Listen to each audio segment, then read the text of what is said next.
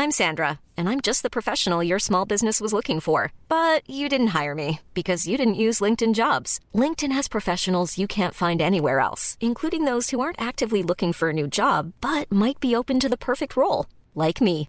In a given month, over 70% of LinkedIn users don't visit other leading job sites. So if you're not looking on LinkedIn, you'll miss out on great candidates like Sandra. Start hiring professionals like a professional. Post your free job on linkedin.com/people today.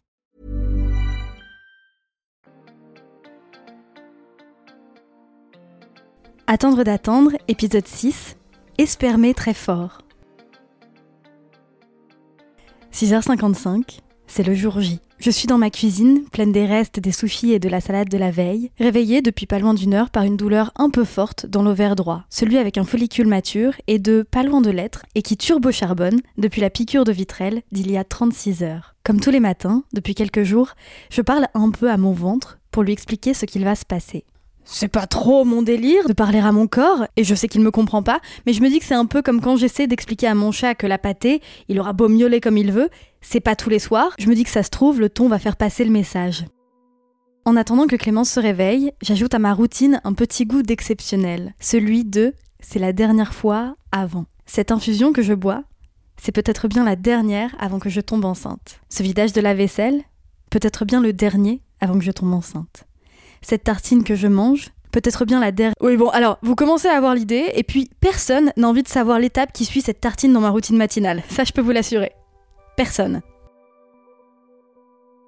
Hier soir, pour notre dernière soirée avant que je tombe enceinte, on a fait un truc fou. On a fait notre déclaration d'impôt six semaines avant la deadline. Ha Life, hein Quelle aventure parce qu'on avait visiblement décidé de faire de cette soirée un grand écart, on s'est ensuite fait un tirage de cartes. C'est seulement le deuxième tirage de cartes de notre vie, et déjà le deuxième en six mois, c'est dire à quel point en tarot, on n'y connaît rien du tout. On n'y connaît rien du tout non plus en déclaration d'impôt, ceci étant dit. Mais les descriptions, et puis surtout les descriptions combinées ensemble, ont semblé donner quelque chose de positif. N'empêche, depuis hier soir, je sens une vague monter en moi. C'est du stress, et ça le stress, je connais, mais c'est pas exactement le même que d'habitude. C'est comme si j'oubliais qu'avant tout, cette première IAD, c'était la joie d'un projet qui se concrétise. Que si ça marche pas là, ça marchera plus tard. Que ça ira.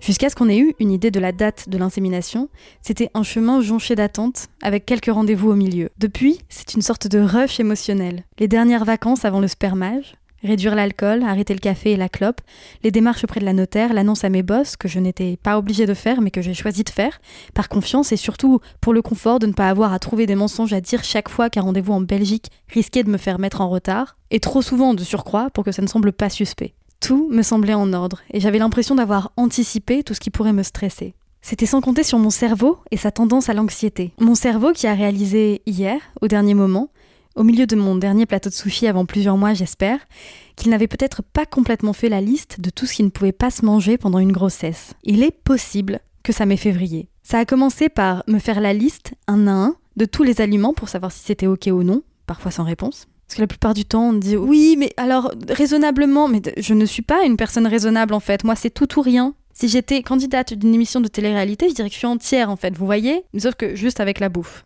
enfin principalement avec la bouffe. L'autre truc, c'est la toxoplasmose, à laquelle je ne suis pas immunisée. Le pourcentage des femmes enceintes immunisées à la toxoplasmose n'a pas arrêté de baisser pour atteindre un tout petit 37% en 2010 depuis on n'a même plus les chiffres, 37% seulement de femmes enceintes immunisées à la toxoplasmose et il n'y a rien qui est fait pour rendre ça moins compliqué pour les milliers de personnes enceintes chaque année. Je suis rendu ronchon de mille de voir que les pathologies qui ont davantage tendance à toucher les femmes ou qui ont plus d'impact pour elles, pour leur quotidien, genre Crohn ou l'endométriose ou la toxoplasmose, se retrouvent sans réel traitement ni autre mesure préventive que Avez-vous essayé de manger mieux et de stresser moins? Ah pardon Jean-Michel, j'avais pas compris. Je pensais que manger McDo tous les jours et prendre un gramme de coke toutes les heures histoire de bien garder mon BPM au maximum de ses capacités était pourtant le rituel bien-être à suivre minutieusement. Heureusement que vous êtes là pour nous montrer le chemin à nous, membres du sexe faible. Merci beaucoup.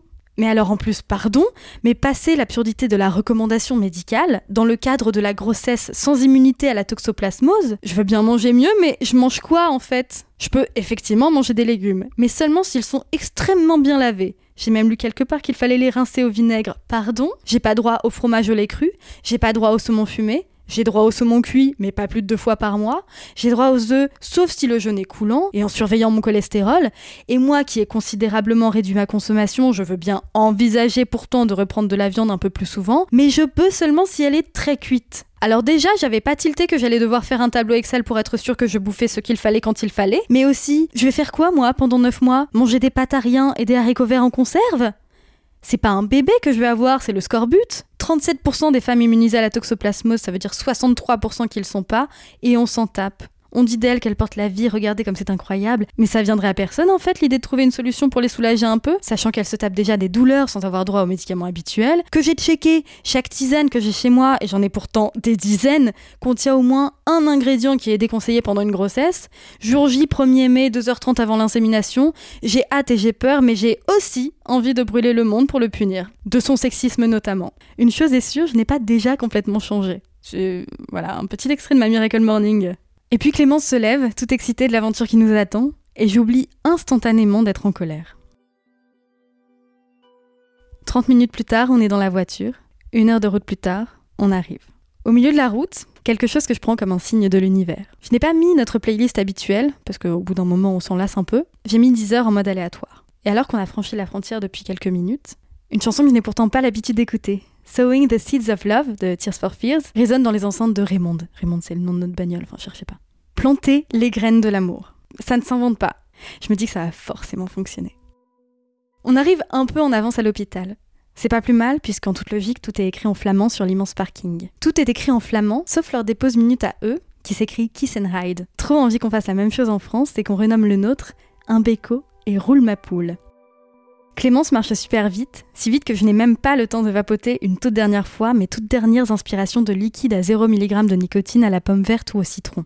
On entre dans un très grand espace très blanc, avec deux rangées de trucs qui ressemblent à des distributeurs automatiques.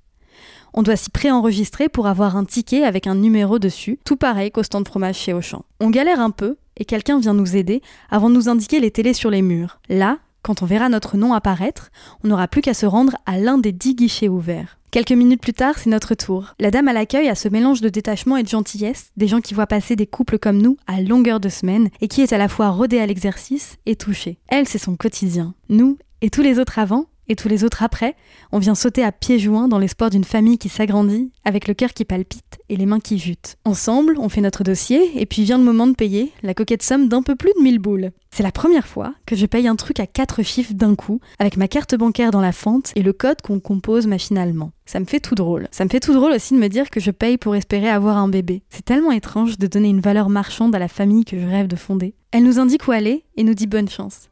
C'est notre premier de la matinée.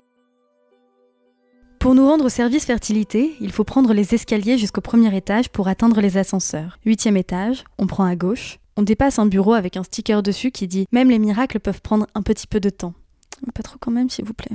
On se présente à une dame très gentille qui note notre arrivée et nous pointe la salle d'attente du doigt avant de nous souhaiter bonne chance.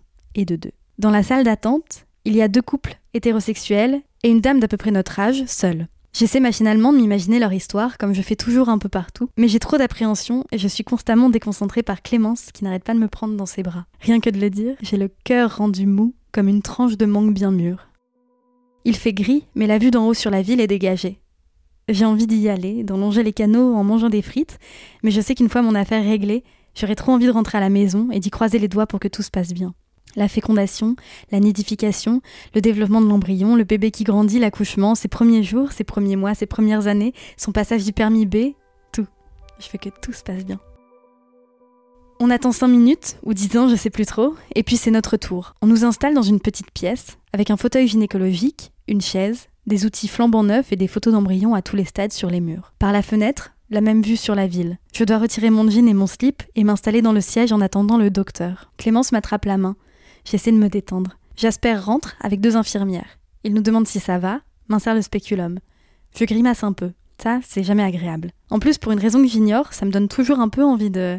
Enfin, voyez, ça me déclenche un gaz, quoi. Nous sommes cinq, dans une toute petite pièce. On va essayer de faire un truc plutôt solennel. Ce n'est clairement pas le moment de loufer. Et essayez un peu de serrer les fesses sans contracter les muscles du vagin, vous verrez, vous aussi, ça vous ferait grimacer en fait. Donc me jugez pas.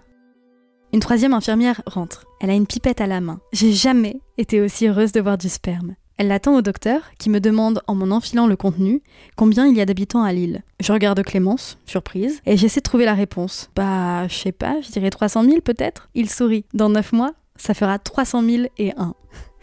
bah, je me marre en fait. Je l'avais pas vu venir.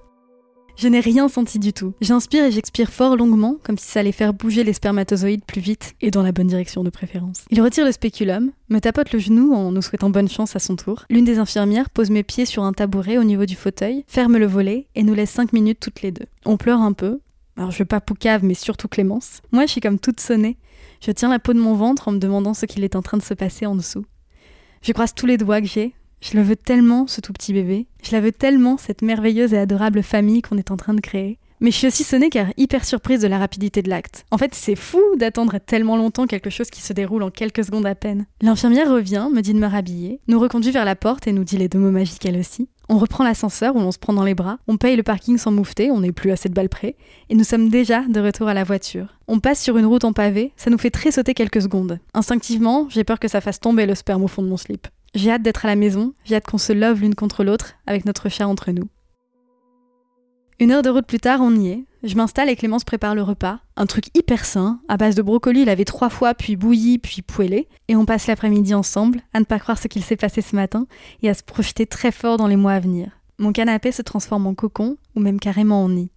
Je pourrais y passer une semaine entière. Nouvelle tradition, à chaque grande étape dans notre vie, on fait un rewatch de Parks and Recreation, ma série préférée. Le dernier remonte à notre installation dans la maison il y a quelques mois seulement. Il y a quelques mois, c'est comme si c'était hier, mais pas grave. Les traditions, ça se respecte. Dans 15 jours, une prise de sang nous dira si mon taux d'hormone bêta-HCG indique un début de grossesse. En attendant, je dois m'insérer des ovules de progestérone par voie vaginale trois fois par jour et refaire une piqûre d'eau vitrelle dans 6 jours. On nous déconseille vivement de faire des tests urinaires, qui ne sauraient être fiables en si peu de temps. Alors maintenant, maintenant c'est l'attente qui commence. J'espère J'espère Oh, pardon, excusez-moi, le, jeu de mots vient de m'arriver. J'espère tellement que ça va marcher. Au moment de la publication de ce podcast, on sera bien après ce 1er mai. J'ai un privilège sur vous.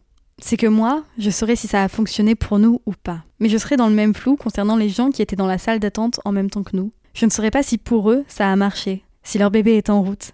Peut-être qu'au moment où vous écoutez ce podcast, ils sont en train de finir la chambre de leur bébé, ou peut-être qu'elle est déjà à 100% prête, Peut-être qu'ils vont régulièrement dedans, en touchant les peluches et le landau, en réalisant à peine le bonheur qu'ils sont en train de vivre et qu'ils ont tellement attendu. En se disant que ça y est, bientôt, tout bientôt, dans un peu plus d'un mois, ils seront parents. Ils le sont déjà dans leur cœur depuis bien longtemps, mais ils le seront enfin, légalement. C'est tellement tout ce que je leur souhaite. C'est des gens, tu les croises dix minutes dans ta vie, tu ne leur parles même pas, parce que la barrière de la langue et la pudeur, parce qu'à ce moment-là, tu es dans ta bulle avec toi-même ou avec la personne qui partage ta vie, mais tu sais ce qu'ils vivent parce que tu le vis aussi. Alors il y a un petit je ne sais quoi qui fait que même si tu serais incapable de les reconnaître en les croisant un jour, tu seras toujours lié à eux, quelque part au plus profond de tes viscères. La semaine prochaine, on attendra ensemble de savoir si on attend ou si on attend encore d'attendre un enfant. Oui. Vous écoutez Attendre d'attendre un enfant. Abonnez-vous via votre plateforme d'écoute de podcast préférée Laissez 5 étoiles et un commentaire si ça vous dit. Suivez-moi sur Instagram, du bas pour qu'on continue la discussion ensemble et surtout, partagez-le en en parlant autour de vous ou sur vos réseaux sociaux. J'en profite pour rappeler un point important. En France, les femmes seules et les couples de femmes ont désormais le droit de fonder une famille par PMA, le droit certes, mais pas les moyens. On manque cruellement de gamètes en France. Le meilleur moyen de remédier à cette situation, c'est de lever le tabou, de se renseigner, d'en parler autour de soi et, qui sait, si vous le pouvez et si vous le voulez, de donner vous-même. Si ça vous intéresse d'en savoir plus sur le sujet, visitez les sites dondespermatozoïdes.fr et dondevosites.fr. Aussi, ce podcast est rémunéré par vos dons. Si vous le pouvez et si vous le souhaitez, devenez contributeur ou contributrice officielle à mon Patreon. J'ai mis un seul niveau à 3 euros pour l'instant. Je sais pas à quel point c'est trop ou pas assez, mais vous me direz. On se retrouve la semaine prochaine pour un nouvel épisode et en attendant, prenez soin de vous.